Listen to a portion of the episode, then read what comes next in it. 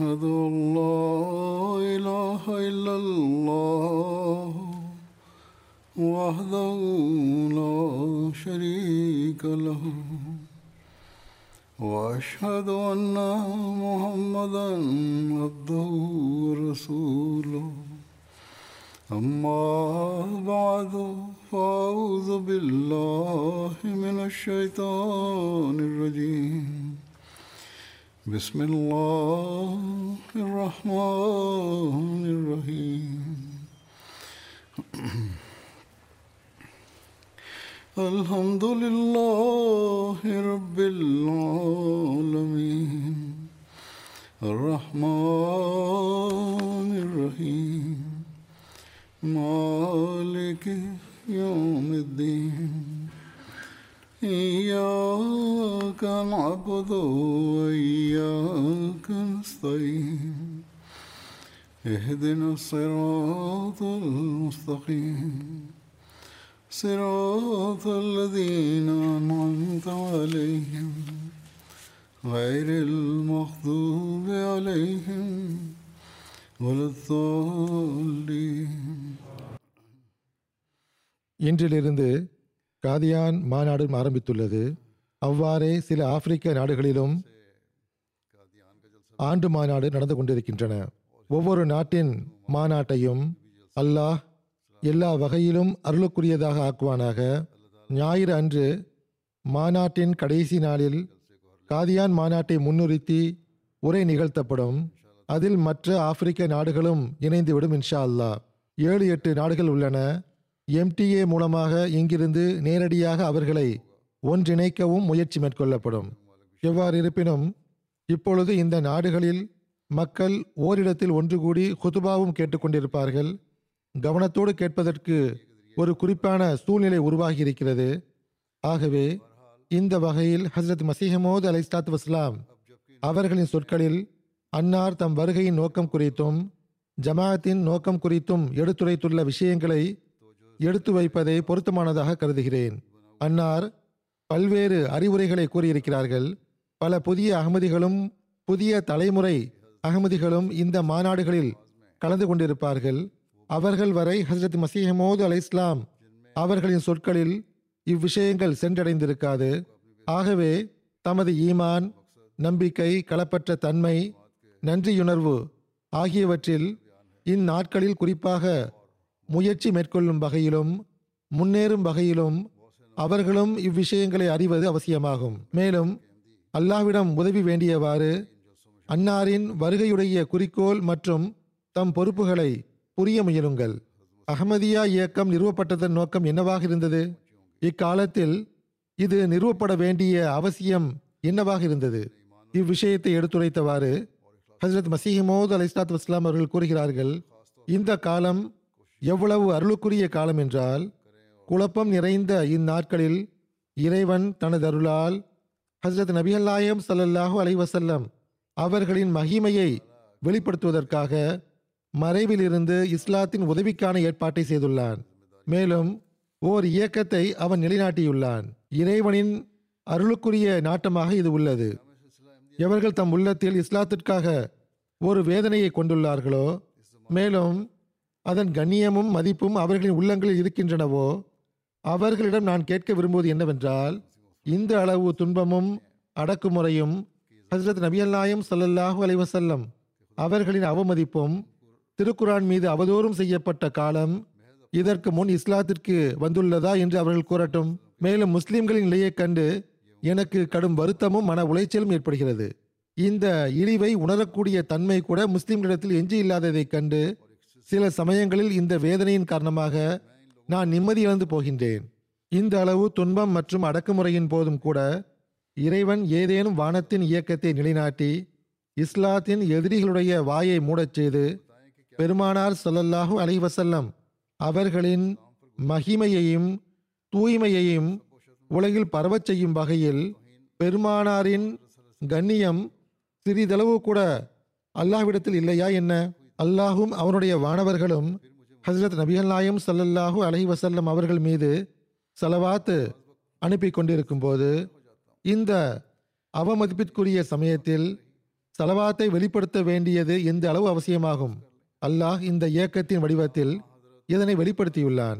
ஹசரத் மசீமோத் அலை வஸ்லாம் அவர்களை ஏற்றுக்கொண்ட இந்த இயக்கத்தில் இணைந்த நம்முடைய பொறுப்பு என்னவென்றால் நம்முடைய நிலைமைகளை சீர் செய்கின்ற அதே வேளையில் ஹசரத் நபியல்லாயும் சல்லாஹ் அலிசல்லம் அவர்களின் மீது சலவாத்தும் அனுப்பி வைக்க வேண்டும். மேலும் இந்நாட்களில் குறிப்பாக சலவாத்தின் பக்கம் கவனம் திரும்ப வேண்டும். நாம் அதிகமான அளவில் ஹசரத் நபியல்லாயும் சல்லாஹ் அலிவசல்லம் அவர்கள் மீது சலவாத்து அனுப்பும்போது ஹசரத் மசீமோத் அலிஸ்லாத் வஸ்லாம் அவர்கள் பெருமானார் சல்லல்லாஹ் அலிசல்லம் அவர்களின் கண்ணியம் மற்றும் மகிமையை நிலைநாட்டுவதற்கு எடுத்துரைத்த அந்த குறிக்கோளை பூர்த்தி செய்யக்கூடியவர்களாக நாம் இருப்போம். பிறகு தம் வருகையின் நோக்கத்தை எடுத்துரைத்தவாறு ஹசரத் மசீமோத் அலிஸ்லாத் வஸ்லாம் அவர்கள் கூறுகிறார்கள் ஹசரத் நபியல் நாயம் சல்லாஹ் அலைவசல்லம் அவர்களின் தொலைந்து போன மகிமையை மீண்டும் நிலைநாட்டுவதற்காகவும் திருக்குரானின் உண்மைகளை உலகிற்கு காட்டுவதற்காகவும் நான் அனுப்பப்பட்டுள்ளேன். இந்த அனைத்து பணிகளும் நடக்கின்றன. ஆனால் எவர்களின் கண்களில் திரை உள்ளதோ அவர்கள் இதை காண முடியாது. இப்பொழுது இந்த இயக்கம் சூரியனைப் போன்று பிரகாசமாக ஆகிவிட்டது. மேலும் இதன் சான்றுகள் மற்றும் அடையாளங்களுக்கு எத்தனை மக்கள் சாட்சிகளாக உள்ளார்கள் என்றால் அவர்களை ஓரிடத்தில் ஒன்று சேர்த்தால் அவர்களின் எண்ணிக்கை எந்த அளவு இருக்கும் என்றால் முழு பூமியிலும் எந்த அரசருக்கும் இந்த அளவு படை வீரர்கள் கிடையாது. உலகின் பல்வேறு நாடுகளில் இன்று மாநாடுகள் நடக்கின்றன. ஆயிரக்கணக்கான அகமதிகள் கலந்து கொண்டுள்ளனர். அவர்களும் இந்த அடையாளங்களில் ஓர் அடையாளம் ஆவர் ஹசரத் மசீமோத் அலைசாத் இஸ்லாம் அவர்கள் கூறுகிறார்கள் இந்த இயக்கத்தின் உண்மைக்கு எந்த அளவு வழிவகைகள் உள்ளன என்றால் அவை அனைத்தையும் எடுத்துரைப்பதும் எளிதல்ல. இஸ்லாம் கடுமையாக அவமதிக்கப்பட்டுள்ளதனால் இந்த அவமதிப்பை கருத்தில் கொண்டவாறு அல்லாஹ் இந்த இயக்கத்தின் மகிமையை வெளிப்படுத்தியுள்ளான். பிறகு அன்னார் கூறுகிறார்கள் இந்த காலமும் ஆன்மீக சண்டையின் காலமாகும். ஷைத்தானுடன் போர் ஆரம்பித்துள்ளது. ஷைத்தான் தனது அனைத்து ஆயுதங்களுடனும் சூழ்ச்சிகளுடனும் இஸ்லாத்தின் கோட்டை மீது தாக்குதல் நடத்தி வருகின்றான். இஸ்லாத்தை தோல்வியுறச் செய்ய அவன் விரும்புகின்றான். ஆனால் இறைவன் இப்போது ஷைத்தானுடனான இறுதிப் போரில் நிரந்தரமாக அவனை தோல்வியுறச் செய்வதற்காக இந்த இயக்கத்தை நிறுவியுள்ளான். ஆகவே இவ்விஷயம் ஒவ்வொரு அகமதிக்கும் அவரின் பொறுப்புகளின் பக்கம் கவனம் ஊட்டுகிறது அன்னார் கூறுகிறார்கள் எவர் இதனை அடையாளம் கண்டு கொள்கிறாரோ அவர் அருளுக்குரியவர் ஆவார். இப்பொழுது சிறிது காலம் மட்டுமே உள்ளது. இப்பொழுது நற்கூலி வழங்கப்படும். ஆனால் அல்லாஹ் இந்த இயக்கத்தின் உண்மையை சூரியனை விடவும் பிரகாசமானதாக ஆக்கி காட்டும் நேரம் விரைவில் வர இருக்கின்றது. அப்பொழுது ஈமான் கொள்வது நற்கூலிக்கு காரணமாக அமையாது. அப்போது தௌபாவின் கதவு அடைந்திருக்கும். இப்போது என்னை ஏற்றுக்கொள்ளக்கூடியவர்கள் தம் நப்சுடன் வெளிப்படையான முறையில் ஒரு மாபெரும் போர் புரிய வேண்டிய நிலை வருகிறது. சில சமயங்களில் தம் சகோதரர்களிடமிருந்து பிரிந்து செல்ல வேண்டிய நிலை வருவதை அவர் காண்கிறார். அவருடைய உலக வியாபாரங்களில் தடையை ஏற்படுத்த முயற்சி மேற்கொள்ளப்படுகிறது. ஏச்சு பேச்சுக்களை கேட்க வேண்டிய நிலை அவருக்கு வருகிறது. சாபங்களை கேட்க வேண்டியது வருகிறது. ஆனால் இந்த அனைத்து விஷயங்களின் நற்கூலி அல்லாஹ்விடத்தில் அவருக்கு கிடைக்கும் கூறுகிறார்கள். இன்னொரு காலம் வரும். அதாவது உயரமான மலையில் இருந்து நீர் விழுவதைப் போன்று வலுவான முறையில் உலகத்தின் கவனம் திரும்பக்கூடிய அந்த நேரம் வரும். அதாவது முன்னேற்றத்தின் காலம் வரும்போது மறுக்கக்கூடிய எவரும் தென்பட மாட்டார். அந்நேரத்தில் ஒப்புக்கொள்வது என்ன தகுதியை கொண்டிருக்கும்? அந்நேரத்தில் ஏற்றுக்கொள்வது தைரியமுள்ள வேலை கிடையாது. துன்பமான காலத்தில் தான் நற்கூலி கிடைக்கிறது. கூறுகிறார்கள் ஹஸ்ரத் அபூ பக்ர் ரலியல்லாஹு அனுகு அவர்கள் ஹஸ்ரத் நபியல்லாயும் ஸல்லல்லாஹு அலைஹி வஸல்லம் அவர்களை ஏற்றுக்கொண்டு மக்காவின் தலைமை பதவியை விட்டுவிட்டார்கள் என்றால் அல்லாஹ் அன்னாருக்கு ஓர் உலகின் அரச பதவியை வழங்கிவிட்டான். பிறகு ஹஸ்ரத் உமர் ரலியல்லாஹு அன்ஹு அவர்கள் ஒரு போர்வையை அணிந்து கொண்டு இப்போது நாம் கப்பலை நீரில் இறக்கிவிட்டோம். எது நடந்தாலும் சரி என்பது போல் பெருமானார் ஸல்லல்லாஹு அலிஸ்லாம் அவர்களை ஒப்புக்கொண்ட போது அன்னாரின் நட்கூலியின் எந்த பங்கையாவது இறைவன் மீதம் வைத்து விட்டானா என்ன? ஒருபோதும் அவ்வாறு கிடையாது. எவர் இறைவனுக்காக சிறிதளவேனும் இயங்குவாரோ அவர் அந்த நட்கூலியை பெறாதவரை மரணம் அடைவதில்லை ஆனால் இயங்குவது நிபந்தனையாகும். ஒரு ஹதீஸில் வருகிறது எவரேனும் அல்லாஹ்வை நோக்கி மிகவும் குறைவான வேகத்தில் வந்தாலும் கூட அல்லாஹ் அவரை நோக்கி ஓடி வருகின்றான். ஈமான் என்பது கொஞ்சம் மறைவாக இருந்தாலும் ஒப்புக்கொள்வதாகும். ஒருவர் பிறையை பார்க்கிறார் அது தெளிவாக தென்படுவதில்லை. அதாவது முதல் நாள் பிறையை ஒருவர் காணும்போது அது தெளிவாக பார்க்க முடியாததாக இருக்கிறது. ஆனால் பதினான்காம் நாள் நிலவை கண்டு நான் நிலவை கண்டுவிட்டேன் என்று ஒருவர் கூச்சலிடுவார் என்றால் அவர் பைத்தியம் என்று அழைக்கப்படுவார். இன்று வாக்களிக்கப்பட்ட மசீகை ஒப்புக்கொள்ளக்கூடியவர்கள் நட்பாக்கியம் பெற்றவர்கள் ஆவர்.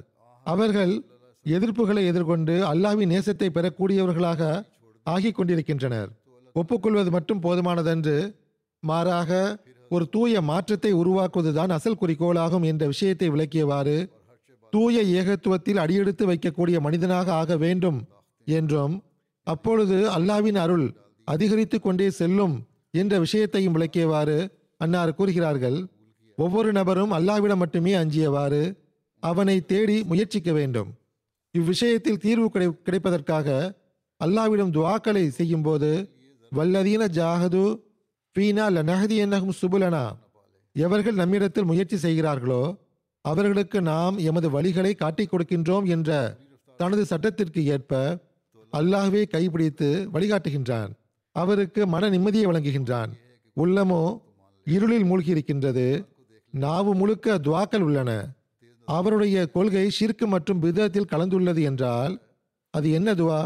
நல்விளைவுகள் வெளிப்படாத அந்த தேட்டம்தான் என்ன தேட்டம் மனிதன் தூய உள்ளத்துடனும் உண்மையுடனும் களப்பற்ற தன்மையுடனும் அனைத்து தகாத வழி எதிர்பார்ப்புகள் ஆகியவற்றின் கதவுகளையும் தம் மீது மூடிக்கொண்டு விட்டு இறைவனுக்கு முன்னால் கையேந்தாத வரை அல்லாவின் உதவியும் ஆதரவும் கிடைப்பதற்கு தகுதி பெற்றவனாக அவன் ஆவதில்லை. ஆனால் மனிதன் அல்லாஹ்வுடைய வாசலில் விழுந்து விடும்போது அவனிடம் மட்டுமே துவா கேட்கும்போது அம்மனிதனுடைய இந்நிலை உதவியையும் அருளையும் ஈர்ப்பதாக இருக்கின்றது. இறைவன் வானிலிருந்து மனிதனுடைய உள்ளத்தின் மூளை முடுக்குகளில் எட்டி பார்க்கின்றான். ஏதாவது ஓர் ஓரத்திலும் கூட ஏதேனும் இருளோ சிற்கோ பித்தாத்தின் ஏதேனும் பங்கோ இருக்கும் என்றால் அவனுடைய துவாக்களையும் இறை வணக்கங்களையும் திரும்ப அவனுடைய முகத்தில் வீசி எறிந்து விடுகின்றான். மனிதனுடைய உள்ளம் எல்லாவித சுய நோக்கங்கள் மற்றும் இருள்களிலிருந்து தூய்மையாகவும் பரிசுத்தமாகவும் இருப்பதை இறைவன் காணும்போது அவனுக்காக அருள்களின் கதவுகளை திறந்து விடுகின்றான். அவனை தனது நிலையில் கொண்டு வந்து அவனை பராமரிக்கக்கூடிய பொறுப்பை அவனை ஏற்றுக்கொள்கின்றான். கூறுகிறார்கள் இந்த இயக்கத்தை அல்லாஹ் தம் கைகளாலேயே நிறுவியுள்ளான். இதிலும் கூட பல மக்கள் குறிக்கோள்களுக்காக வருவதை நாம் பார்க்கின்றோம்.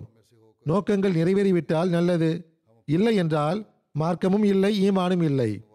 சிலர் எவரிடமேனும் பைய செய்கிறார்கள் என்றால் அதுவும் குறிக்கோளுக்காகவே செய்கின்றனர். இதை பற்றி மேற்கொண்டு விவரித்தவாறு இன்னொரு இடத்தில் அன்னார் இவ்வாறு கூறுகிறார்கள் நப்சினுடைய குறிக்கோள் ஷிர்காகும் அவை உள்ளத்தில் திரையை ஏற்படுத்தி விடுகின்றன. மனிதன் பைய செய்திருந்தாலும் கூட அவனுடைய தடுமாற்றத்திற்கு அவை காரணமாக ஆகிவிடுகின்றன. நம்முடைய இயக்கம் எவ்வாறானதென்றால் மனிதன் சுய விருப்பங்களை விட்டுவிட்டு தூய ஏகத்துவத்தில் அடியெடுத்து வைக்க வேண்டும். உண்மையான தேடல் இருக்க வேண்டும். இல்லை என்றால் அடிப்படை நோக்கத்தில் வேறுபாட்டை காணும்போது அப்போதே அவன் பிரிந்து போய்விடுகின்றான். செல்வத்திலும் பொருளாதாரத்திலும் முன்னேற வேண்டும் என்பதற்காகவா சஹாபிகள் ஹசரத் நபிகள் நாயும் சல்லாஹ் அலைவசல்லம் அவர்களை ஒப்புக்கொண்டார்கள்? கிடையாது. அன்னார் கூறுகிறார்கள் சஹாபிகளின் வாழ்வை பார்க்கும்போது அவர்களில் ஒருவரிடம் கூட இவ்வாறான சம்பவம் தென்படுவது கிடையாது. அவர்கள் ஒருபோதும் இவ்வாறு நடந்து கொண்டது கிடையாது. நம்முடைய பையத்து தௌபாவின் பையத்தாகும். நம்முடைய பையத்து தௌபாவின் பையத் மட்டுமே ஆகும். ஆனால் சஹாபிகளின் பையத்தோ தலையை துண்டிக்கும் பையத்தாகும். தற்போது நான் மிக நீண்ட தொடராக சஹாபிகளின் வாழ்க்கை குறிப்பை குத்துபாக்களாக எடுத்துரைத்து வந்தேன். அவர்கள் எவ்வாறு தம் தலையை துண்டித்து விட்டார்கள் என்பதை கண்டோம். ஒருபுறம் பைய செய்தார்கள். இன்னொரு புறம் தம் அனைத்து செல்வங்களையும் பொருள்களையும் கணியத்தையும் கௌரவத்தையும் உயிரையும் பொருள்களையும் கைவிட்டு விடுவார்கள். எந்த ஒரு பொருளுக்கும் அவர்கள் எஜமானர்களாக இல்லை என்பது போல் ஆகிவிட்டார்கள். இவ்வாறு உலகில் இருந்து அவர்களுடைய அனைத்து எதிர்பார்ப்புகளும் துண்டிக்கப்பட்டு விட்டன எல்லாவித கண்ணியம் உயர்வு மகத்துவம் கௌரவம் ஆகியவற்றை அடையும் நோக்கமும் முடிந்துவிட்டன. நாம் அரசர்களாக வாவோம் என்றோ அல்லது ஏதாவது நாட்டின் வெற்றியாளர்களாக இருப்போம் என்றோ அவர்களில் யார்தான் நினைத்து பார்த்தார்கள்? இவ்விஷயங்கள் அவர்களின் சிந்தனைகளில் கூட இருந்ததில்லை. இன்னும் கூறுவதென்றால் அவர்கள் எல்லாவித எதிர்பார்ப்புகளையும் விட்டும் விலகிச் சென்று கொண்டிருந்தார்கள். அவர்கள் எல்லா நேரமும் இறைவழியில் எல்லா துன்பங்களையும் சோதனைகளையும் இன்பத்துடன் பொறுத்து கொள்வதற்கு ஆயத்தமாக ஆகிவிட்டார்கள். எந்த அளவுக்கு என்றால் உயிரை கொடுப்பதற்கும் கூட தயாராக இருந்தார்கள். அவர்களின் நிலை எவ்வாறு இருந்தது என்றால் அவர்கள் இவ்வுலகை விட்டு முற்றிலும் தனித்து துண்டித்து போயிருந்தனர். அல்லாஹ் அவர்கள் மீது தன் அருள்களை இறக்கினான் என்பதும் எவர்கள் இவ்வழியில் தம்முடைய அனைத்தையும் தியாகம் செய்தார்களோ அவர்களுக்கு வழங்கினான் என்பதும் வேறு விஷயமாகும். ஜமாத்தை ஏற்படுத்தியதன் நோக்கம் உண்மையான ஏகத்துவத்தை நிலைநாட்ட வேண்டும் என்பதும் இறை நேசத்தை உருவாக்க வேண்டும் என்பதும் ஆகும். இதை குறித்து மேற்கொண்டு வழிகாட்டியவாறு அன்னார் கூறுகிறார்கள் இறைவனோடு நேசம் கொள்வது என்பது எதை குறிக்கிறது? தம் பெற்றோர்கள் தம் மனைவி மக்கள் தம் மன விருப்பங்கள் ஆகிய அனைத்தின் மீதும் அல்லாஹுடைய திருப்தியை முன்னிறுத்துவதே ஆகும். திருக்குரானில் ஃபஸ்குருல்லாஹ் கசிக்கிருக்கும் ஆபாக்கும் அவ் அஷத்த ஜிக்ரா என்று வந்துள்ளது. அதாவது உங்களுடைய மூதாதையர்களை நினைவு கூறுவது போன்று அல்லது அதைவிடவும் அதிகமாய் அல்லாவை நினைவு கூறுங்கள். இப்பொழுது இங்கு இவ்விஷயமும் சிந்திக்க தகுந்ததாகும். அது என்னவென்றால் நீங்கள் இறைவனை தந்தை என்று அழைக்க வேண்டும் என்று இறைவன் கற்றுக் கொடுக்கவில்லை. கிறிஸ்தவர்களைப் போன்று ஏமாறிவிட வேண்டாம் என்று இங்கு கற்றுக் கொடுக்கப்பட்டுள்ளது. இறைவனை தந்தை என்று அழைக்க வேண்டாம். தந்தையிடம் குறைவான நேசம் உள்ளது என்று யாராவது ஆட்சேபனை செய்வார் என்றால் அதை நீக்குவதற்கு அவ் அஷத்த ஜிக்ரா அதை விடவும் அதிகமாய் அல்லாஹ்வை நினைவு கூறுங்கள் எனும் சொல்லை வைத்துள்ளான். அவ் அஷத்த ஜிக்ரா இல்லாதிருக்கும் என்றால் ஆட்சேபனை எழுந்திருக்கும் ஆனால் அச்சொல் இந்த ஆட்சேபனையை தீர்த்துவிட்டது. ஒரு நம்பிக்கையாளரின் உள்ளத்தில் அனைத்து உலக உறவுகளை விட அதிகமாக இறைநேசம் இருக்க வேண்டும். இந்த நேசத்தை நாம் நமக்குள் உருவாக்க முயற்சி செய்து கொண்டிருக்கிறோமா? அல்லது இதற்காக நம்முடைய உள்ளத்தில் ஏதேனும் விருப்பமோ துடிப்போ இருக்கின்றதா என்று நாம் நம்மை சீர்தூக்கி பார்க்க வேண்டும். ஹசரத் மசீமோத் அலி இஸ்லாத் வஸ்லாம் அவர்கள் இந்த நேசம் குறித்து மேற்கொண்டு விளக்கியவாறு இதனுடைய தரம் எவ்வாறானதாக இருக்க வேண்டும் என்று விவரித்தவாறு கூறுகிறார்கள். உண்மையான ஏகத்துவத்தை நிலைநாட்ட இறை நேசத்திலிருந்து முழுமையாக பங்கு பெறுவது அவசியமாகும். செயல் ரீதியான பங்கு முழுமையாக இருக்காதவரை இந்த நேசம் நிரூபணமாகாது. வெறும் பேச்சால் நிரூபிக்க முடியாது. ஒருவர் கற்கண்டினுடைய பெயரை கூறுகிறார் என்றால் அல்லது சீனி அல்லது சர்க்கரையின் பெயரை கூறுகிறார் என்றால் அந்த இனிப்பு ஒருபோதும் வராது. அது இனிப்பானதாக மாறிவிடாது. அல்லது நாவளவில் ஒருவரிடம் நட்பு பாராட்டிவிட்டு அதை ஒப்புக்கொண்டு விட்டு துன்பம் வரும்போது அவருக்கு உதவி செய்யாமல் கை கொடுக்காமல் விலகி கொண்டால் அந்த நண்பர் உண்மையாளராக இருக்க முடியாது. அவ்வாறே இறைவனுடைய ஏகத்துவத்தை நாவளவில் மட்டும் உறுதி கொண்டு அதை நேசிப்பதாக நாவளவில் மட்டும் ஒப்புக்கொள்வதால் எவ்வித பயனும் ஏற்படாது. மாறாக இந்த பகுதி நாவளவில் ஒப்புக்கொள்வதை காட்டிலும் செயல் பங்கை அதிகம் விரும்புகின்றது. நாவினால் உறுதி கொள்வது ஒன்றுமற்றது என்பது இதன் பொருள் அன்று. அவ்வாறு அல்ல. எனது நோக்கம் என்னவென்றால் நாவளவில் ஒப்புக்கொள்வதுடன் செயலின் சான்றொப்பமும் அவசியமாகும். ஆகவே இறைவழியில் தமது வாழ்வை அர்ப்பணித்து விடுவது அவசியமாகும். அதாவது எல்லாவற்றையும் விட இறைவன் முன்னுரிமை பெற வேண்டும். அவனுடைய கட்டளைகள் எல்லாவற்றையும் விட முன்னுரிமை பெற வேண்டும். அவனால் அனுப்பப்பட்ட மார்க்கம் அனைத்தையும் விட முன்னுரிமை பெற வேண்டும். உலகை விட மார்க்கத்திற்கு முன்னுரிமை கொடுக்கக்கூடியவர்களாக இருக்க வேண்டும். கூறுகிறார்கள் இதுதான் இஸ்லாம் ஆகும். இந்த நோக்கத்திற்காகவே நான் அனுப்பப்பட்டுள்ளேன். ஆகவே இப்போது இந்த நோக்கத்திற்காக இறைவன் பாய்ந்தோடச் செய்துள்ள இந்த ஊற்றுக்கு அருகில் எவர் வரமாட்டாரோ அவர் முற்றிலும் பேரிழந்தவராக இருப்பார். ஏதாவது பெற வேண்டுமென்றால் குறிக்கோளை அடைய வேண்டுமென்றால் உண்மையாக தேடக்கூடியவர் ஊற்றின் பக்கம் முன்னேற வேண்டும் அடியெடுத்து வைக்க வேண்டும். பாய்ந்தோடும் இந்த ஊற்றின் கரையோரத்தில் தம் வாயை வைத்துவிட வேண்டும். இறைவனுக்கு முன்னால் இறைவன் அல்லாதவை எனும் ஆடையை கலற்றி இறை சந்நிதியில் விழாதவரை உலக கண்ணியம் சென்று விட்டாலும் சரியே. துன்பங்கள் எனும் மலை இடிந்து விழுந்தாலும் சரியே. இறைவனை விடமாட்டேன் என்று உறுதிமொழி எடுக்காதவரை எது நடந்தாலும் சரி அல்லாவை விட்டுவிடக்கூடாது. இறைவழியில் எல்லாவித தியாகங்களுக்கும் ஒரு ஆயத்தமாக இருக்க வேண்டும்.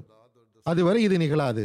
இப்ராஹிம் அலை இஸ்லாம் அவர்களின் இந்த மகத்தான தூய்மைதான் தம் மகனை தியாகம் செய்வதற்கு அவரை ஆயத்தமாக்கியது. பல இப்ராஹிம்களை உருவாக்குவதே இஸ்லாத்தின் நாட்டமாக உள்ளது. ஆகவே உங்களில் ஒவ்வொருவரும் இப்ராஹிமாக முயற்சி செய்ய வேண்டும். நான் உங்களிடம் உண்மையாகவே கூறுகிறேன். நீங்கள் இறை நேசரை வணங்குவோராக ஆகாதீர்கள். மாறாக இறை நேசராக ஆகுங்கள். பீர்மார்களை வணங்குவோராக ஆகாதீர்கள். மாறாக பீர்மாராக ஆகுங்கள். நீங்கள் இவ்வழிகளின் வாயிலாகவே வாருங்கள். நிச்சயமாக அவை குறுகிய வழிகளாக இருக்கின்றன. அதாவது உங்களது தகுதியை இவ்வாறு உயர்த்தி கொள்ளுங்கள். போலி பீர்களைப் போன்று ஆகிவிட வேண்டாம். மாறாக இறைநேசர் என்று அழைக்கப்படுவதற்கு தகுதி பெறும் வகையில் அந்த மட்டம் வரை உங்களை கொண்டு செல்லுங்கள். அப்போது மக்கள் இவர் நன்மை செய்யக்கூடியவர் இவரை பின்பற்ற வேண்டும் என்று கூறுவார்கள். நீங்கள் இவ்வழிகளின் வாயிலாகவே வாருங்கள். நிச்சயமாக அவை குறுகிய வழிகளாக இருக்கின்றன.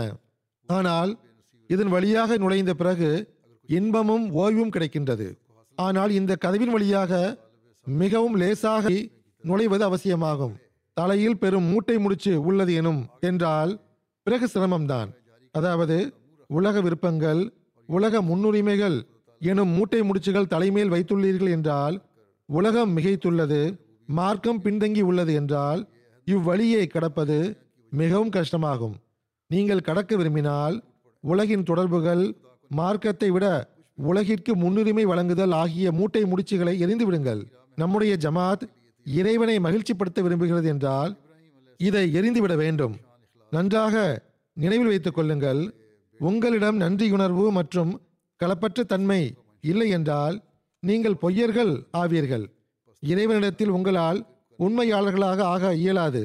இவ்வாறான நிலையில் நன்றியுணர்வை விட்டுவிட்டு துரோகத்தின் வழியை மேற்கொள்ளக்கூடியவர் எதிரியை காட்டிலும் முன்னரே அளிக்கப்பட்டு விடுவார்.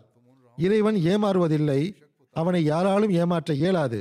ஆகவே நீங்கள் உண்மையான களப்பற்ற தன்மையையும் உண்மையையும் உருவாக்குவது அவசியமாகும். பிறகு ஏகத்துவத்தை நிலைநாட்டுவதுடன் அல்லாஹ்வை நேசிப்பதுடன் அல்லாஹ்வின் நேசரோடு அன்பின் தொடர்பை வைப்பதும் அவசியமாகும். அவர்களின் மூலமாக அல்லாஹ் தனது ஏகத்துவத்தின் வழிகளை நமக்கு காட்டுகின்றான். உதாரணமாக ஹசரத் நபிகள் நாயம் சல்லல்லாஹு அலை வசல்லம் அவர்களுடன் தொடர்பு கொள்வது அன்னாரின் கண்ணியம் மற்றும் மகிமை ஆகியவற்றை நிலைநாட்டுவது ஆகிய விஷயங்களின் பக்கம் கவனமூட்டியவாறு ஓரிடத்தில் ஹசரத் மசீமோத் அலி சாத் இஸ்லாம் அவர்கள் கூறுகிறார்கள் ஹசரத் நபிகள் நாயம் சல்லல்லாஹ் அலி வசல்லம் அவர்களின் நுபுவத் மற்றும் கண்ணியம் ஆகியவற்றை மீண்டும் நிலைநாட்டுவதற்காகவே அல்லாஹ் இந்த ஜமாத்தை நிறுவினான். பீர்களை வணங்கிக் கொண்டு அதில் மூழ்கி இருந்து கொண்டு கபர்களை வணங்கிக் கொண்டு இருப்பவர்கள் ஹசரத் நபியல்லாயும் சல்லாஹூ அலைவசல்லம் அவர்களுடனான நேசத்தில் நாங்கள் அர்ப்பணமாகியுள்ளோம் என்று அவர்கள் ஒருபுறம் வாதித்துவிட்டு அவர்கள் நம்மை காஃபிர் என்று அழைக்கின்றனர். அகமதிகள் ஹசரத் நபி சல்லாஹ் அலைவசல்லம் அவர்களை அவமதித்து விட்டனர் என்று கூறுகின்றனர். நவுதுபில்லா. இவ்வாறான மக்களின் உதாரணத்தை எடுத்துரைத்தவர் அன்னார் கூறுகிறார்கள் ஒரு நபர் தன்னை இன்னொரு நபருடைய நேசர் என்று கூறிக்கொள்கிறார். ஆனால் அவரைப் போன்று ஆயிரக்கணக்கான இன்னும் பலர் உள்ளனர் என்றால் அவருடைய நேசத்திலும் அன்பிலும் உள்ள தனித்துவம் தான் என்ன?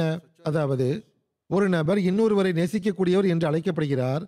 ஆனால் அத்துடன் நேசிப்பதற்கு இன்னும் பலவற்றையும் அவர் உருவாக்கி வைத்திருக்கிறார். அவ்வாறு இருக்கும்போது யாரை நேசிக்கிறாரோ அவரிடத்தில் என்ன சிறப்பம்சம்தான் இருக்க முடியும்? எங்களுக்கு ஹசரத் நபி ஸல்லல்லாஹு அலைஹி அவர்களுடன் நேசம் இருக்கிறது என்று இவர்கள் வாதிக்கின்றனர். பெருமானாரின் நேசத்திலும் அன்பிலும் அர்ப்பணமாகியுள்ளார்கள் என்றால் ஆயிரக்கணக்கான எண்ணிக்கையில் சூஃபிகளின் வசிப்பிடங்களையும் கபர்களையும் வணங்குவது ஏன்? சூஃபிகளின் வசிப்பிடங்களும் கபர்களும் பல உள்ளன. அவற்றிற்கு இவர்கள் செல்கிறார்கள் அதை வணங்குகிறார்கள் துவாக்களை கேட்கிறார்கள். எந்த அளவுக்கு என்றால் சஜிதாவும் கூட செய்து விடுகிறார்கள். மதினாவுக்கு செல்கிறார்கள் தான் ஆனால் அஜ்மீர் மற்றும் பிற அடக்கஸ்தலத்திற்கு வெறும் தலையுடனும் வெறும் கால்களுடனும் செல்கிறார்கள். தூயவர்களின் வீட்டு ஜன்னல்கள் வழியாக கடந்து செல்வது மட்டுமே ரட்சிப்புக்கு போதுமானது என்று புரிந்துள்ளனர். ஒருவர் கொடியை கட்டி வைத்துள்ளார் ஒருவர் இன்னொரு தோற்றத்தை உருவாக்கி வைத்துள்ளார். இம்மக்களுடைய கூட்டங்களையும் விழாக்களையும் காணும்போது இவர்கள் என்ன செய்து வைத்துள்ளார்கள் என்று ஓர் உண்மையான முஸ்லிமின் உள்ளம் நடுங்கிவிடும். இந்தியா பாகிஸ்தான் ஆகியவற்றில் இவ்விஷயங்கள் பொதுவாக காணப்படுகின்றன. இறைவனுக்கு இஸ்லாத்தின் தன்மானம் இருந்திருக்காவிட்டால் அல்லாஹ்வை பொறுத்தவரை மார்க்கம் என்பது இஸ்லாமாக இருந்திருக்காவிட்டால் இறைவேதம் இருந்திருக்காவிட்டால் நிச்சயமாக நாமே இதை இறைக்கிறோம் நாமே இதை பாதுகாப்போம் என்று அல்லாஹ் கூறியிருக்காவிட்டால் சந்தேகத்திற்கிடமின்றி இன்று இஸ்லாம் அழிந்து போகக்கூடிய காலம் வந்துவிட்டிருந்தது. ஆனால் அல்லாஹ்வுடைய தன்மானம் பொங்கி எழுந்தது.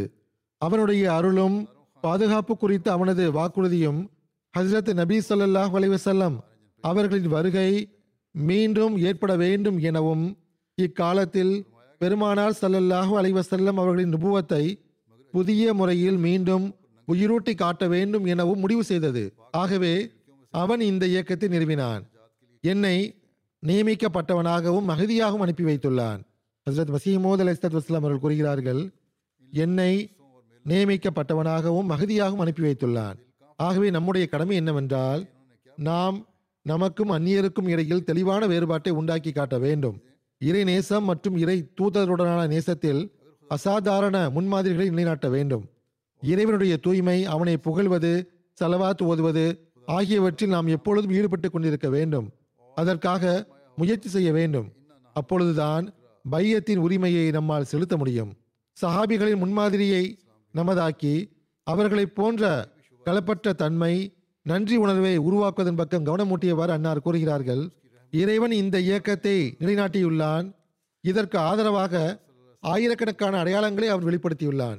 இதன் மூலமாக இந்த ஜமாத் சஹாபாவின் ஜமாத்தாக ஆக வேண்டும் என்பதும் மீண்டும் சஹாபிகளின் காலம் வந்துவிட வேண்டும் என்பதும் இறைவனுடைய நோக்கமாக உள்ளது. எவர்கள் இந்த இயக்கத்தில் இணைந்து வாகரீன மின்கும் இணைந்து விடுகிறார்களோ? அவர்கள் பொய்யான ஈடுபாடுகளின் ஆடையை கலட்டிவிட வேண்டும்.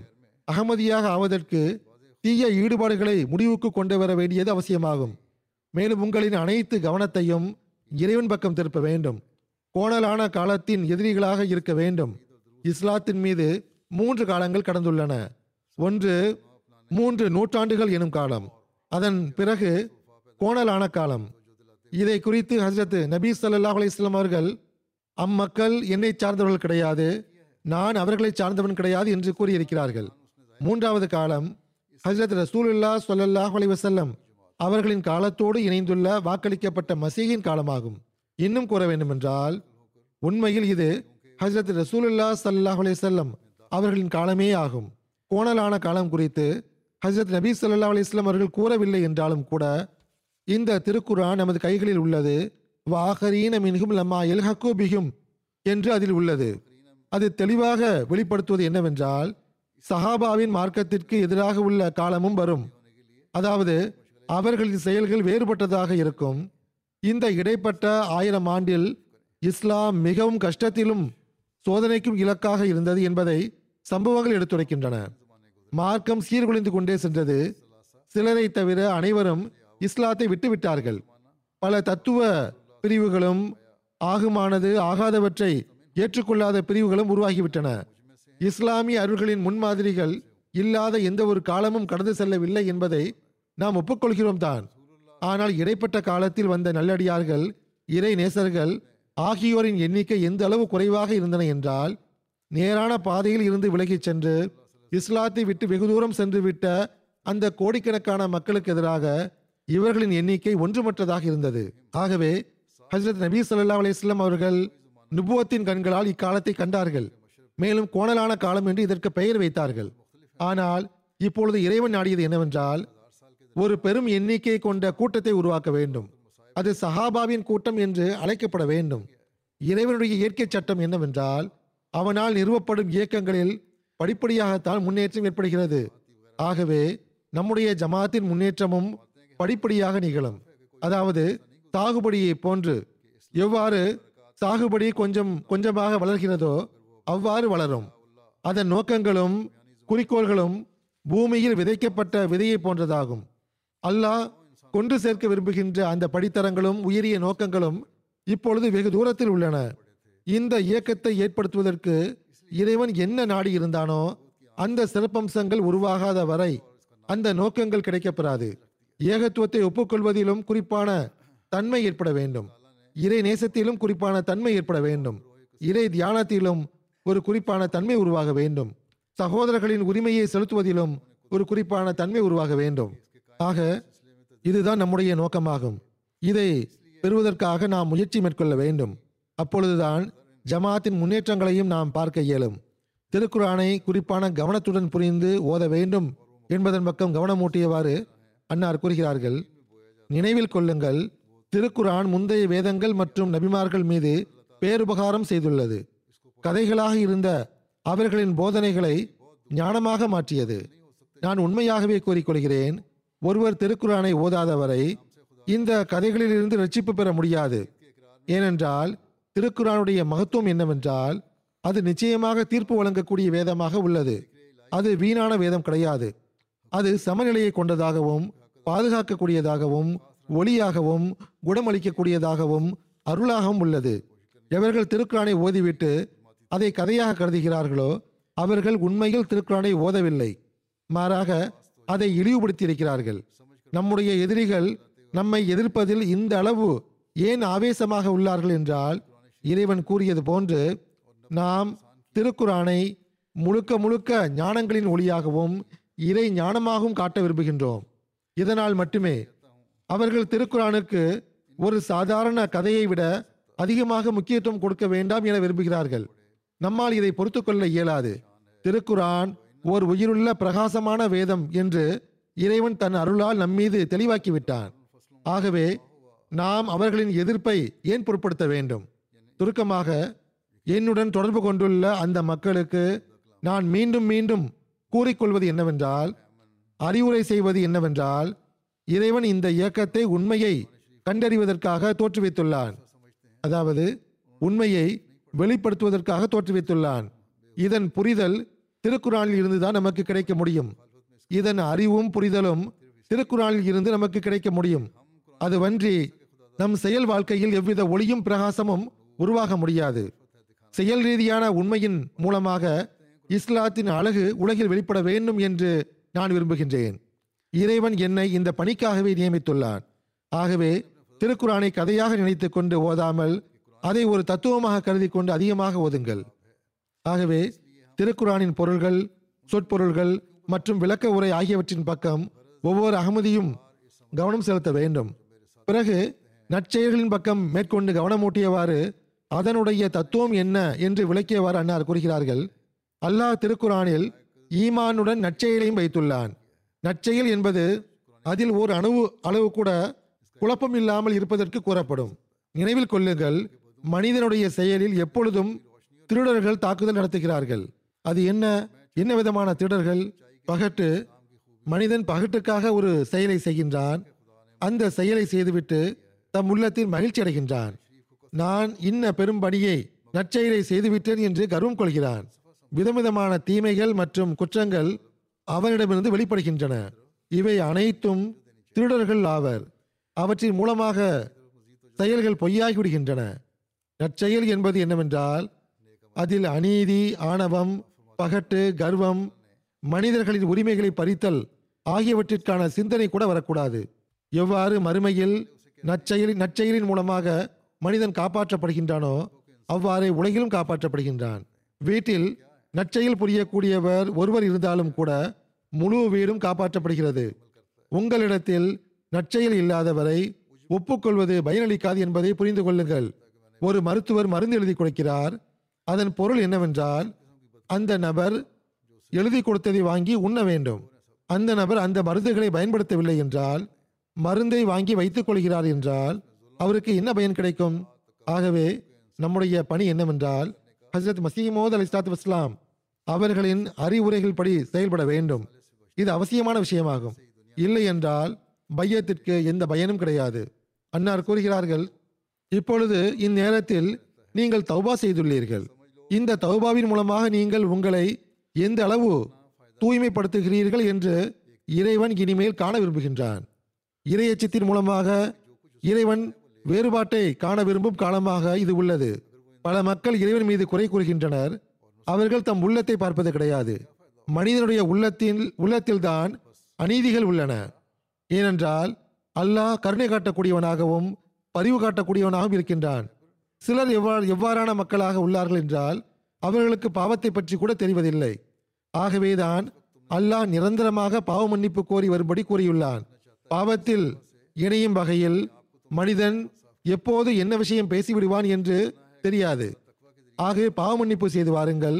அது வெளிப்படையான பாவமாக இருந்தாலும் சரி உட்புறமான பாவமாக இருந்தாலும் சரி அதை பற்றி அவன் அறிந்தாலும் சரி மனிதன் அறியவில்லை என்றாலும் சரி கைகள் கால்கள் நாக்கு மூக்கு காதுகள் கண்கள் ஆகிய அனைத்தின் மூலமாக செய்யப்படும் பாவங்களில் இருந்து பாவ மன்னிப்பு கேளுங்கள். தற்காலத்தில் ஆதம் அலை இஸ்லாம் அவர்களின் துவாவை ஓத வேண்டும். அன்னார் கூறுகிறார்கள் ஆதம் அலை இஸ்லாம் அவர்களின் துவாவை ஓதுங்கள். அந்த துவா ரப்பனா தலம்னா அன்புசனா வ இல்லம் தகுஃபிர் லனா வ தர்ஹம்னா லனகூனன்ன மினல் காசிரீன் என்பதாகும். இந்த துவா ஆரம்பத்திலேயே ஏற்றுக்கொள்ளப்பட்டு விட்டது. கவனக்குறைவாக வாழ்வை கழிக்க வேண்டாம். எவர் கவனக்குறைவாக வாழ்வை கழிப்பதில்லையோ அவர் அசாதாரண ஆற்றலை கொண்ட சோதனையில் சிக்கிவிடுவார் என்று ஒருபோதும் நாம் எதிர்பார்க்க முடியாது. எந்த ஒரு சோதனையும் இறை கட்டளையின்றி வருவதில்லை. ரப்பி குல்லு ஷையின் ஹாதிமுக ரப்பி ஃபஹ்ஃபஸ்னி வன்சுருணி வரஹம்னி என்ற இந்த துவா எனக்கு இல்ஹாமாக இறங்கியிருக்கின்றது. இந்த துவாவையும் நீங்கள் ஓதி வாருங்கள். பிறகு அன்னார் கூறுகிறார்கள் நினைவில் கொள்ளுங்கள் ஆன்மாவின் தூய்மையினால் அறிவு உருவாகிறது. மனிதன் எந்த அளவு ஆன்மாவை சுத்தம் செய்வானோ அந்த அளவு அறிவிலும் கூர்மை உருவாகிறது. அவருக்கு முன்னால் வானவர் நின்று கொண்டு அவருக்கு உதவி செய்கிறார். ஆனால் தீய வாழ்வை கொண்டவருடைய அறிவில் ஒளி தோன்றுவதில்லை. இறைவன் உங்களுடன் இருக்கும் வகையில் இறையச்சத்தை மேற்கொள்ளுங்கள். இறையச்சத்தின் உண்மை உங்கள் மீது வெளிப்படுவதற்கும் உங்களுக்கு அதற்கான நல்வாய்ப்பு கிடைப்பதற்கும் உண்மையாளருடன் நீங்கள் இருங்கள். இதுவே நமது நாட்டமாகும். மேலும் இதையே நாம் உலகில் நிலைநாட்ட விரும்புகின்றோம். அன்னார் கூறுகிறார்கள் நான் கூறுவதை நம் ஜமாத் கருத்தில் கொள்ள வேண்டும். இந்த அறிவுரையை அவர்கள் எப்பொழுதும் நினைவில் வைத்திருக்க வேண்டும். எனக்கு எப்பொழுது வரக்கூடிய ஒரு சிந்தனை என்னவென்றால் உலகில் குடும்ப வரன்கள் ஏற்படுத்தப்படுகின்றன. அவர்களில் சிலர் அழகானவர்களாக இருக்கிறார்கள். சிலர் குடும்பம் அல்லது செல்வத்தை பொறுத்தவரையிலும் சிலர் ஆற்றலை பொறுத்தவரையிலும் உயர்ந்தவர்களாக இருக்கிறார்கள். ஆனால் மேலான இறைவனுக்கு இந்த விஷயங்களை பற்றி அக்கறை கிடையாது. அவன் மிக தெளிவாக இன்ன அக்கிரமக்கும் இந்தல்லாகி அத்துக்காக்கும் என்று கூறியிருக்கின்றான். அதாவது அல்லாஹ்வின் பார்வையில் இரையச்சம் கொண்டவரே மிகவும் கண்ணியத்திற்குரியவர் ஆவார் எந்த ஜமாத் இரையச்சம் கொண்டதாக உள்ளதோ அதையே இறைவன் வைத்துக் கொள்வான் மற்றவர்களை அழித்து விடுவான். இது மிக மென்மையான நுட்பமான தருணமாகும். இரையச்சம் கொண்டவரும் தீயவரும் அசுத்தமானவரும் ஒரே இடத்தில் நிற்க முடியாது. இரையச்சம் கொண்டவர் நிற்பதும் தீயவர் அழிக்கப்பட வேண்டியதும் அவசியமாகும். இறைவனின் பார்வையில் எவர் இரையச்சம் கொண்டவர் என்ற ஞானம் அல்லாவிடத்தில் தான் உள்ளது. ஆகவே இது மிகவும் அச்சம் கொள்ளத்தக்க இடமாகும். இரையச்சம் கொண்டவர் நட்பேறு பெற்றவராவார். சாபத்தின் கீழ் வந்து விடுபவர் பேரிழந்தவர் ஆவார். ஆகவே எல்லா நேரமும் தௌபா பாவ மன்னிப்பு அல்லாவின் பாதுகாப்பில் வருவதற்கும் ஷைத்தானிடமிருந்து தப்பிப்பதற்கும் நாம் முயற்சி செய்து வர வேண்டும். அன்னார் கூறுகிறார்கள் இந்த இயக்கத்தில் சேர்ந்து உங்களுடைய இருப்பு தனித்ததாக ஆகிவிட வேண்டும். நீங்கள் முழுக்க முழுக்க ஒரு புதிய வாழ்வை வாழக்கூடிய மனிதனாக ஆகிவிட வேண்டும். நீங்கள் முன்பு இருந்தவராக இருக்கக்கூடாது. இறைவழியில் நீங்கள் மாறுவதால் தேவை உடைய நபராக நீங்கள் ஆகி விடுவீர்கள் என்று நீங்கள் கருத வேண்டாம். அல்லது உங்களுக்கு அதனால் பல எதிரிகள் உருவாகி விடுவார்கள் என்று நீங்கள் கருத வேண்டாம். அவ்வாறன்று இறைவனை பிடித்துக் கொள்பவர் ஒருபோதும் தேவை உடையவராக ஆக மாட்டார். அவர் மீது ஒருபோதும் தீய நாட்கள் வருவதில்லை. எவருக்கு இறைவன் நண்பனாகவும் உதவியாளனாகவும் இருப்பானோ முழு உலகம் அவருக்கு எதிரியாக ஆனாலும் கூட அதை பற்றி அவர் கவலை கொள்ள தேவையில்லை. நம்பிக்கை கொண்டவர் சோதனையில் விழுந்தாலும் கூட ஒருபோதும் அவர் துன்பத்தில் இருப்பதில்லை. மாறாக அந்த நாள் அவருக்கு சொர்க்கத்தின் நாளாக இருக்கின்றது. இறைவனுடைய வானவர்கள் தாயை போன்று அவரை தம் மடியில் வைத்துக் கொள்கின்றனர். சுருக்கமாக இறைவனே அவர்களை பாதுகாப்பவனாகவும் உதவி செய்யக்கூடியவனாகவும் ஆகி இரு- ஆகிவிடுகின்றான். சுருக்கமாக இறைவனே அவர்களை பாதுகாப்பவனாகவும் உதவி செய்யக்கூடியவனாகவும் ஆகிவிடுகின்றான். இந்த இறைவன் எப்படிப்பட்ட இறைவன் என்றால் அவன் அனைத்து பொருள்களின் மீது ஆற்றல் கொண்டவனாக இருக்கின்றான். மறைவான அனைத்தையும் அறிந்தவனாக இருக்கின்றான். உயிர் உள்ளவனாக இருக்கின்றான் நிலைத்திருக்கக்கூடியவனாக இருக்கின்றான். அந்த இறைவனை பிடித்துக் கொள்வதால் யாராவது துன்பப்படுவாரா என்ன? ஒருபோதும் கிடையாது. இறைவன் தன் உண்மையான அடியாரை இவ்வாறான நேரங்களில் காப்பாற்றி விடுகின்றான் உலகம் அதைக் கண்டு வியப்புற்று போய்விடுகிறது. ஹசரத் இப்ராஹிம் அலை இஸ்லாம் அவர்கள் நெருப்பில் விழுந்து உயிருடன் வெளிவந்தது உலகிற்கு வியப்பு அளிக்கக்கூடிய விஷயமாக இருக்கவில்லையா என்ன? ஒரு கடும் புயலில் ஹசரத் நூஹ் அலை இஸ்லாம் மற்றும் அன்னாருடைய தோழர்கள் பாதுகாப்புடன் தப்பித்தது சிறிய விஷயமாக இருந்ததா என்ன? இது போன்ற எண்ணற்ற உதாரணங்கள் உள்ளன. இந்த காலத்தில் இறைவன் தம் கரங்களால் அற்புதங்களை வெளிப்படுத்தியுள்ளான் பாருங்கள் என் மீது கொலை மற்றும் கொலை குற்றச்சாட்டு சுமத்தப்பட்டது. மிக பெரும் டாக்டராக இருந்த ஒரு பாதிரியார் அதில் வாதியாக வந்தார். ஆரியர்களும் சில முஸ்லிம்களும் அவருக்கு உதவியாளர்களாக இருந்தனர். ஆனால் இறைவன் ஆரம்பத்திலேயே என்ன கூறினானோ அதுதான் இறுதியில் நடந்தது. அதாவது குற்றமற்றவனாக நான் நிரூபணமானேன். ஹசரத் மசீமோத் அலி சாத் இஸ்லாம் அவர்களை அல்லாஹ் கண்ணியத்துடன் விடுதலை செய்தான். ஹசரத் மசீமோத் அலி சாத் இஸ்லாம் அவர்களின் அறிவுரைகள் மற்றும் விருப்பங்களுக்கு ஏற்ப நம் வாழ்க்கையை கழிக்கக்கூடிய நல்வாய்ப்பு அல்லாஹ் நமக்கு வழங்குவானாக. மேலும் உண்மையில் நாம் நம் வாழ்க்கையில் ஒரு தூய மாறுதலை உண்டாக்கக்கூடியவர்களாக ஆவோமாக. மாநாட்டின் இந்த நாட்களில் காதியானிலும் சரி எந்தெந்த நாடுகளிலெல்லாம் மாநாடுகள் நடக்கின்றனவோ அங்கெல்லாம் கலந்து கொள்ளக்கூடிய ஒவ்வொருவரும் குறிப்பாக துவாக்களில் தம் நேரத்தை கழிக்க வேண்டும். அல்லாஹ் நமக்கு பையத்தின் உரிமையை செலுத்தக்கூடிய வாய்ப்பை வழங்குவானாக என்று துவா செய்ய வேண்டும். அதே போன்று ஹசரத் மசீமோத் அலி சாத் இஸ்லாம் அவர்கள் நம்மை எவ்வாறு மாற்ற விரும்பினார்களோ அல்லது தன்னுடைய ஜமாத்தின் மீது என்ன எதிர்பார்ப்பு வைத்திருந்தார்களோ அவ்வாறு நாம் இருக்கிறோமா என்று உலகில் உள்ள ஒவ்வொரு அகமதியும் சிந்திக்க வேண்டும். அவ்வாறு நாம் இல்லை என்றால் பிறகு ஒவ்வொரு நேரமும் அதற்காக நாம் முயற்சி செய்ய வேண்டும் துவா செய்து வர வேண்டும். அல்லாஹ் நம் அனைவருக்கும் இதற்கான நல்வாய்ப்பை வழங்குவானாக. தற்போது நான் சில மர்ஹூம்களின் நட்குறிப்பை எடுத்துரைப்பேன். அதில் ஒன்று இங்கு வந்துள்ள ஜனாசா ஆகும். ஜனாசா வந்துவிட்டதல்லவா? இந்த ஜனாசா ஃபசல் அகமது டோகர் சாஹிப் அவர்களுடையதாகும்.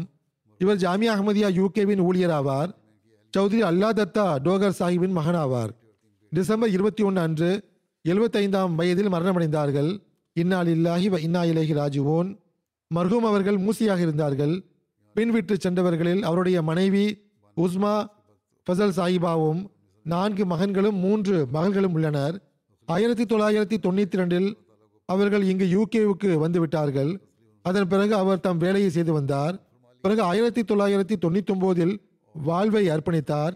நான்காவது ஹலிஃபத்துல் மசி அவர்களிடம் சமர்ப்பித்தார்கள். நான்காவது கலிஃபத்தல் மசி அவர்கள் பரிவுடன் அவருடைய வக்ஃபை ஏற்றுக்கொண்டார்கள். நான்காவது கலிஃபத்தல் மசி அவர்களுக்கு தனிப்பட்ட முறையில் மிக நீண்ட காலம் தொண்டாற்றக்கூடிய நல்வாய்ப்பு பெற்றார். அதன் பிறகு நான் அவர்களை ஜாமியா அகமதியா யூகேவில் நியமித்தேன்.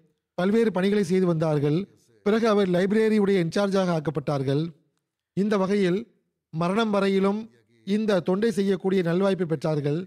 ஜாமியா அகமதியா யூகேவின் லைப்ரரியை ஆயத்தம் செய்வதில் மிக முக்கிய பங்களிப்பை செய்துள்ளார்கள். ஹசரத் மசீமோத் அலிஸ்தாத் இஸ்லாம் அவர்களின் காலத்தில் வெளிவந்த அனைத்து ரிவ்யூ ஆஃப் ரிலிஜியன்ஸ் உடைய எடிஷனையும் ஸ்கேன் செய்துள்ளார்கள். அவற்றை அங்கு நகல்கள் எடுத்து வைத்துள்ளார்கள். ரூஹானி ஹசாயினுடைய ஒரிஜினல் எடிஷனையும் ஸ்கேன் செய்துள்ளார்கள். அதனையும் நகல்கள் எடுத்து வைத்துள்ளார்கள். அவர்களின் பிள்ளைகள் கூறுகின்றனர் மர்ஹூம் அவர்களின் சந்ததிகள் கிலாஃபத்துடன் எப்பொழுதும் இணைந்திருக்க வேண்டும் கட்டுப்பட்டு இருக்க வேண்டும் என்பதே மர்ஹூமுடைய பெரும் விருப்பமாக இருந்தது. ஜமாத் தொண்டிலிருந்து மனிதன் ஒருபோதும் ரிட்டையர்ட் ஆவது கிடையாது. வக்ஃபு என்பது இறுதி மூச்சு வரை நிறைவேற்றுவதன் பெயராகும் என்று எப்போதும் கூறி வந்தார்கள். கடைசி வரை தொண்டாற்றக்கூடிய வாய்ப்பு கிடைப்பதற்காக துவாவுக்காம் கூறி வந்தார்கள். அல்லாஹ் அவர்களின் இந்த விருப்பத்தை பூர்த்தி செய்தான். ஹாஸ்பிட்டல் செல்வதற்கு இரு நாட்கள் முன்பு வரை இவர் தொண்டாற்றி வந்துள்ளார். லைப்ரரிக்கு சென்றுள்ளார். அங்கு சென்று வேலை செய்துள்ளார். ஹாஃபிஸ் மசூத் சாஹிப் என்பவர் ஜாமியா அகமதியாவுடைய ஆசிரியர் ஆவார். இவர் எழுதுகிறார் ஃபசல் டோகர் சாஹிப்பின் ஆளுமை குறித்து கூற வேண்டும் என்றால் அவர்கள் கிலாஃபத்தின் உண்மையான நேசராகவும் விசுவாசியாகவும் உயிரை தியாகம் செய்யக்கூடியவராகவும் இருந்தார்கள். இதில் எவ்வித மிகைப்படுத்துதலும் கிடையாது. பிறகு கூறுகிறார் ஃபசல் டோகர் சாஹிபு உண்மையான முறையில் வாழ்வை அர்ப்பணித்தவராக இருந்தார்கள். நாங்கள் அவரை ஒவ்வொரு நேரமும் ஜாமியா அஹமதியாவின் லைப்ரரியை நம் குழந்தைகள் போன்று அழகுபடுத்தி ஒழுங்குபடுத்தி வருவதையே கண்டுள்ளோம். பழைய இதழ்களை கொண்டு வந்து அவற்றை ஸ்கேன் செய்வார்கள். அதை அழகிய முறையில் புத்தக பிணைப்பாக ஆக்கி லைப்ரரி அழகுபடுத்துவார்கள். ஜாமியா அஹமதியாவின் லைப்ரரியில் வழிவகைகள் மிகவும் வரையறைக்குட்பட்டதாக இருந்த போதிலும் தற்போது இருபத்தி ஐந்தாயிரத்தை விட அதிகமான நூல்கள் இருப்பது சந்தேகத்துக்கிடமின்றி அவர்களின் தளராத உழைப்பின் காரணமாகவே ஆகும். ஹசரத் நான்காவது கலிஃபத்துல் மசி அவர்கள் என்னுடைய தந்தை ஹசரத் சாஹிப்சாதா மிர்சா மன்சூர் அகமது சாஹிப் அவர்களின் மரணத்தின் போது கொடுத்த குத்துபாவில் மர்ஹூம் அவர்களை பற்றி கூறியிருக்கிறார்கள். அதில் அவர்களுக்கு நன்றி கூறியிருக்கிறார்கள். அவர்களின் பணிகளை புகழ்ந்து கூறியிருக்கிறார்கள் மர்ஹூம் அவர்கள் எப்பொழுதும் மாநாட்டின் டியூட்டிகளையும் கொடுத்து வந்தார்கள். என்னுடனும் ரபுவாவில் மாநாட்டின் டியூட்டிகளை கொடுத்துள்ளார்கள். எப்பொழுதும் கடுமையாக உழைக்கக்கூடியவராகவும் இரவு பகலாக பணியாற்றக்கூடியவராகவும் நான் அவரை கண்டுள்ளேன். எந்தவித கவலையும் அவருக்கு இருக்காது. அவருடைய மகன் ஷாஹித் இக்பால் சாஹிப் சுவிட்சர்லாந்துடைய சதர் குத்தாம் அஹமதியாக இருக்கிறார்கள் என்று நினைக்கிறேன். அல்லது இருந்துள்ளார்கள். அவர் கூறுகிறார் எப்பொழுது பேச்சு வந்தாலும் என்னிடம் தொழுதீர்களா என்று கேட்பார்கள். தொழுகையை வலியுறுத்தி வந்தார்கள். அதன் பக்கம் முக்கியமாக கவனமூட்டி வந்தார்கள். அல்லாஹ் அவர்களுடன் பாவ மன்னிப்பு மற்றும் கருணையுடன் நடந்து கொள்வானாக. அவர்களின் சந்ததிகளையும் ஜமாத் மற்றும் கிலாஃபத்துடன் எப்பொழுதும் தொடர்பு கொண்டவர்களாக இருக்கச் செய்வானாக. இரண்டாவது ஜனாசா காயிபாகும். அது ரபுவாவில் ஜமாத் முரப்பியாக பணியாற்றிய மன்சூர் அகமது உமர் சாஹிப் அவர்களின் ஜனாசாவாகும். கடந்த நாளில் எண்பது வயதில் இவர் ரஃபாத் ஆகிவிட்டார்கள். இன்னா அலில்லாஹி வைனா இன்னா ராஜுவோன் அல்லாவின் அருளால் மூசியாக இருந்தார்கள். ஆயிரத்தி தொள்ளாயிரத்தி எழுபதில் இவர் ஜாமியா தேர்ச்சி பெற்றார். அதன் பிறகு இவர் அரபி ஃபாசில் தேர்விலும் தேர்ச்சி பெற்றார். எழுபத்தி ஒன்று முதல் எழுபத்தி மூணு வரை இவர் இஸ்லாமாபாத்தில் உள்ள நமல் யூனிவர்சிட்டியில் ஜெர்மன் மொழியுடைய டிப்ளமோ முடித்தார். ஆரம்பத்தில் பாகிஸ்தானிலும் பிறகு பல்வேறு இடங்களிலும் இவர் நியமிக்கப்பட்டார். பிறகு ஜனவரி எழுபத்தி நாலு முதல் மொபைலுக்காக ஜெர்மனிக்கு அனுப்பி வைக்கப்பட்டார்கள். அங்கு ஏறக்குறைய இவர் ஒன்றரை வருடங்கள் இருந்தார். பிறகு அங்கேயிருந்து திரும்பிய பிறகு பாகிஸ்தானில் பல்வேறு இடங்களில் அவர் நியமிக்கப்பட்டிருந்தார். பிறகு அக்டோபர் எண்பத்தி மூணில் அவர் மீண்டும் ஜெர்மனி அனுப்பி வைக்கப்பட்டார். எண்பத்தி ஆறு வரை அங்கு அமீராகவும் மிஷினரி இன்சார்ஜாகவும் தொண்டாற்றும் நல்வாய்ப்பு பெற்றார். அந்த காலகட்டத்தில் அகதிகளாக வருபவர்களுக்கு மொழியையும் கற்றுக் கொடுத்து வந்தார். அவர்களுக்கு உதவியும் செய்து வந்தார். திருமணத் துறையிலும் பணியாற்றி இருக்கிறார். ஜாமியாவில் ஜெர்மன் மொழியை கற்பித்து வந்தார்கள். ஏறக்குறைய நாற்பத்தி ஆறு வருடங்கள் வரை வாழ்வை அர்ப்பணித்தவராக தொண்டாற்றி நல்வாய்ப்பு பெற்றுள்ளார்கள். இவருடைய ஒரு மகள் ஃபைசா ரயீஸ் என்பவர் மிஷனரி இன்சார்ஜ் ஜப்பானாக பணியாற்றும் அனீஸ் ரயீஸ் சாஹிபுடைய மனைவி ஆவார். தபாஹு ஜஃபர் மலிக் என்ற ஒரு மகன் ஜமாத்தின் முரப்பியாக பணியாற்றி வருகிறார். மற்ற பிள்ளைகளும் உள்ளார்கள். அல்லாஹ் இவர்களுடன் பாவ மன்னிப்புடனும் கருணையுடன் நடந்து கொள்வானாக. மூன்றாவது குறிப்பு கேம்பியாவின் மாலியமாகிய மதிப்பிற்குரிய ஈசா ஜோசப் சாஹிப் அவர்களுடையதாகும். இதுவும் ஜனாசா காயிபாகும். ஆகும் கடந்த நாட்களில் டிசம்பரில் அறுபத்தி ஒரு வயதில் மரணமடைந்து விட்டார்கள். இன்னா இல்லாஹி வ இன்னா இலேஹி ராஜீவோன் அங்குள்ள துணை அமீர் மற்றும் முபல்லிக் இன்சார்ஜ் எழுதுகிறார்கள் மிகவும் வெற்றிகரமான முபல்லிகாக இருந்தார்கள். இவர் ஜாமியாவில் படித்து தேர்ச்சி பெற்றவர் ஒன்றும் கிடையாது. ஆனால் ஜமாத்தினுடைய பித்தராக இருந்தார்கள். ஒரு வீரரை போன்று எப்பொழுதும் பணியாற்றுவதற்கு ஆயத்தமாக இருந்து வந்தார்கள். ஹசரத் மசீஹமோத் அலி இஸ்லாத் வஸ்லாம் அவர்களுடைய படையின் ஓர் எளிய வீரனாவேன். ஜமாத் எனக்கு என்ன கட்டளையிட்டாலும் அதை செய்வதற்கு ஆயத்தமாக இருக்கிறேன் என்று கூறி வந்தார்கள். மாநாடு மற்றும் ஜமாத்தின் இதர நிகழ்ச்சிகளில் அவர் எப்பொழுதும் தம் ஜமாத்தினருடன் தங்கி வந்தார்கள். அவர்களின் கேள்விகளுக்கு பதில் வழங்கி வந்தார்கள். அவர்களுக்கு தர்பியத் வழங்கி வந்தார்கள். மர்ஹூம் அவர்கள் பாகிஸ்தானிய அகமதிகளின் தியாகங்களை வியப்புடன் பார்த்து வந்தார்கள். எப்பொழுதும் அவர்களுக்காக துவா செய்து வந்தார்கள். அவர்களை மதித்து வந்தார்கள் என்று அந்த மக்கள் கூறுகின்றார்கள். கிலாஃபத்துடன் குறிப்பான நேசத்தின் தொடர்பு இருந்தது. துவாவுக்காக கடிதங்களையும் எழுதி வந்தார்கள். கடிதத்திற்கான பதில் கிடைக்கும் போது மிகவும் நேசத்துடனும் அன்புடனும் அதை எடுத்து கூறி வந்தார்கள். கலாபத்துடனான நேசத்தை அவர்கள் தம் குழந்தைகளிடத்திலும் உருவாக்கியிருந்தார்கள். காலத்தில் கலீஃபாவுக்கு கடிதம் எழுதுங்கள் என்று குழந்தைகளுக்கும் கூறி வந்தார்கள். தற்போது செராலியோனில் முபல் முரப்பியாக உள்ள சையது சயீத் சாஹிப் என்பவர் எழுதுகிறார். இவரும் கேம்பியாவில் இருந்துள்ளார். அவர் கூறுகிறார் மர்ஹூம் அவர்கள் செனிகாலில் பிறந்தார்கள். பிறகு பணி நிமித்தமாகவோ அல்லது படிப்பு முடிந்த பிறகோ கேம்பியா வந்து விட்டார்கள். நாசிர் அகமது செகண்டரி ஸ்கூல் உடைய பிரெஞ்சு ஆசிரியராக தொண்டாற்றி வந்தார்கள். அந்த காலகட்டத்தில்தான் அவர் அகமதியத்தை ஏற்றுக்கொண்டார். பிறகு தூய்மையிலும் விசுவாசத்திலும் அடியெடுத்து முன்னேறி சென்றார்கள். ஆயிரத்தி தொள்ளாயிரத்தி தொண்ணூத்தி ஏழில் ஹசரத் நான்காவது கலிஃபத்துல் மசி அவர்களின் வழிகாட்டலின் கீழ் அனைத்து சென்ட்ரல் ஸ்டாஃப்களும் கேம்பியாவை விட்டு விட்டபோது இவர் நாசிர் அகமது செகண்டரி ஸ்கூலுடைய பிரின்சிபலாக ஆக்கப்பட்டார்கள். இந்த வகையில் பெரும் தொண்டாற்றக்கூடிய வாய்ப்பு பெற்றார்கள். அதன் பிறகு இவர் ஏரியா மிஷினரி ஆக்கப்பட்டார்கள். மரணம் வரை இந்த பொறுப்பிலே தான் இருந்தார்கள். ஈசா ஜோசப் சாஹிப் மூலமாக பல தாகமுள்ள ஆன்மாக்கள் அகமதியத்தின் வட்டத்திற்குள் வந்தன. அவருக்கு மார்க்க அறிவும் அதிகமாக இருந்தது. தாமே படித்து அந்த ஞானத்தை அவர் கற்றுக்கொண்டார். அகமதி அல்லாதவருடனும் மிக நல்ல தொடர்பு இருந்தது. ஆகவே அநேக பகுதிகளின் சீஃப் இமாம்கள் இவருக்கு மிகுந்த கண்ணியம் கொடுத்து வந்தார்கள். ஏதாவது பகுதியில் யாராவது அகமதியத்திற்கு எதிராகவோ அல்லது அகமதியத்திற்கு தீமை செய்யவோ முனைந்தால் சில சமயங்களில் இந்த நல்ல இயல்புள்ள மக்கள் அதை எதிர்த்து உறுதியாக நின்று விடுவார்கள். எதிர்ப்பாளர்கள் தோல்வியுடன் திரும்பிச் செல்ல வேண்டிய நிலை ஏற்பட்டுவிடும். பிறகு இவர் எழுதுகிறார் மர்ஹூமிடம் காணப்பட்ட ஒரு சிறப்பம்சம் என்னவென்றால் அவர் நன்கு படித்தவராக இருந்தார். அவருடைய ஆய்வு மிகவும் விசாலமானதாக இருந்தது. நான் ஏற்கனவே கூறியது போன்று ஜமாத்தின் இலக்கியங்களில் புலமை பெற்றிருந்தார். ஆண்டு மாநாட்டின் போது பலமுறை அவர் சொற்பொழிவு நிகழ்த்துவதற்கு நல்வாய்ப்பும் பெற்றுள்ளார். அதே போன்று ஜமாத் பத்திரிகைகளிலும் இவருடைய கட்டுரைகள் வெளிவந்துள்ளன. தன்னடக்கம் பணிவு ஆகியவை குறிப்பான பண்புகளாக இருந்தன. கருத்து கூறும் திறமை பெற்றவராக இருந்தார். எப்பொழுதும் முக்கிய ஆலோசனை கூறும் திறமை பெற்றவராக இருந்தார்கள். எப்பொழுதும் முக்கிய தீர்மானங்களில் இவர் அழைக்கப்படுவார்கள். அவருடைய அநேக கருத்துக்கள் சரியானதாக இருந்தன. தகஜு தொழுபவராக இருந்தார்கள் துவா செய்யக்கூடியவராக இருந்தார்கள். அதிகமாக உண்மையான கனவுகள் அவருக்கு வந்தன. அவரிடம் யாராவது துவாவுக்காக கூறும்போதெல்லாம் அந்த நபரிடம் முதலில் காலத்தில் கலிஃபாவுடன் துவாவுக்காக கடிதம் எழுதுங்கள் என்று அறிவுரை கூறுவார்கள். அவரும் துவா செய்வார்கள். கேம்பியாவுடைய முபல்லேகு மசூத் சாஹிப் கூறுகிறார்கள் தப்லீக் செய்வதற்கு அதிக ஆர்வம் கொண்டவராக இருந்தார்கள். பல மணி நேரங்கள் பயணம் செய்து தொலைதூரத்தில் உள்ள கிராமத்திற்கு சென்று விடுவார்கள். மிகவும் தூய தன்னலமற்ற இயல்புக்கு சொந்தக்காரராக இருந்தார்கள். முகமலர்ச்சி கொண்டவராக இருந்தார்கள். மகிழ்ச்சியாக இருந்தாலும் துக்கமாக இருந்தாலும் நோயாக இருந்தாலும் கவலையாக இருந்தாலும் எல்லா நேரமும் முக மலர்ச்சியுடன் காணப்பட்டார்கள். எல்லோரையும் முக மலர்ச்சியுடன் சந்திப்பார்கள்.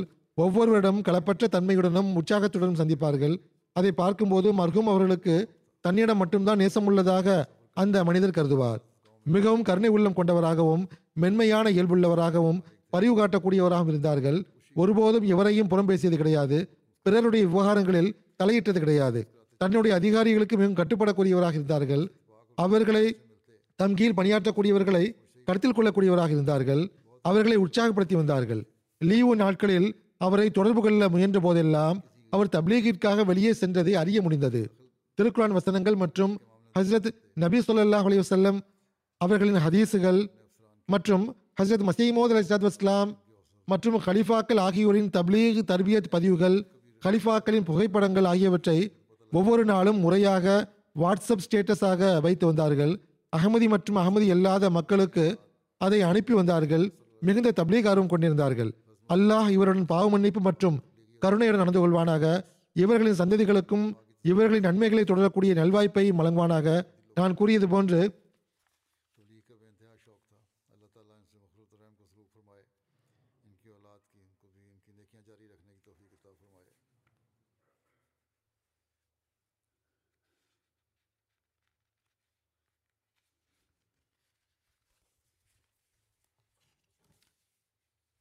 ஜுமா தொழுகைக்கு பிறகு இன்ஷா அல்லா இப்பொழுது இவர்களின் ஜனாசாவை தொலை வைப்பேன்.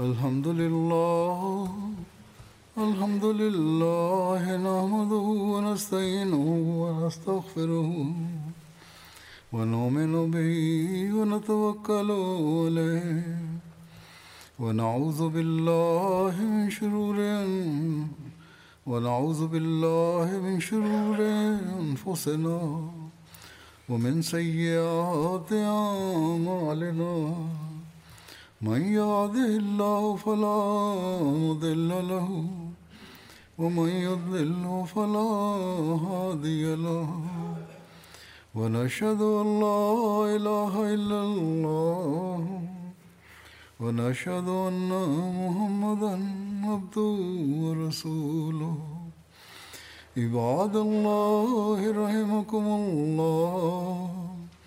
إن الله يأمر بالعدل واللسان وإيتاء ذي القربى وينهى عن الفحشاء والمنكر والبغي يعظكم لعلكم تذكرون. اذكروا الله يذكركم وادعوه يستجب لكم ولذكر الله أكبر.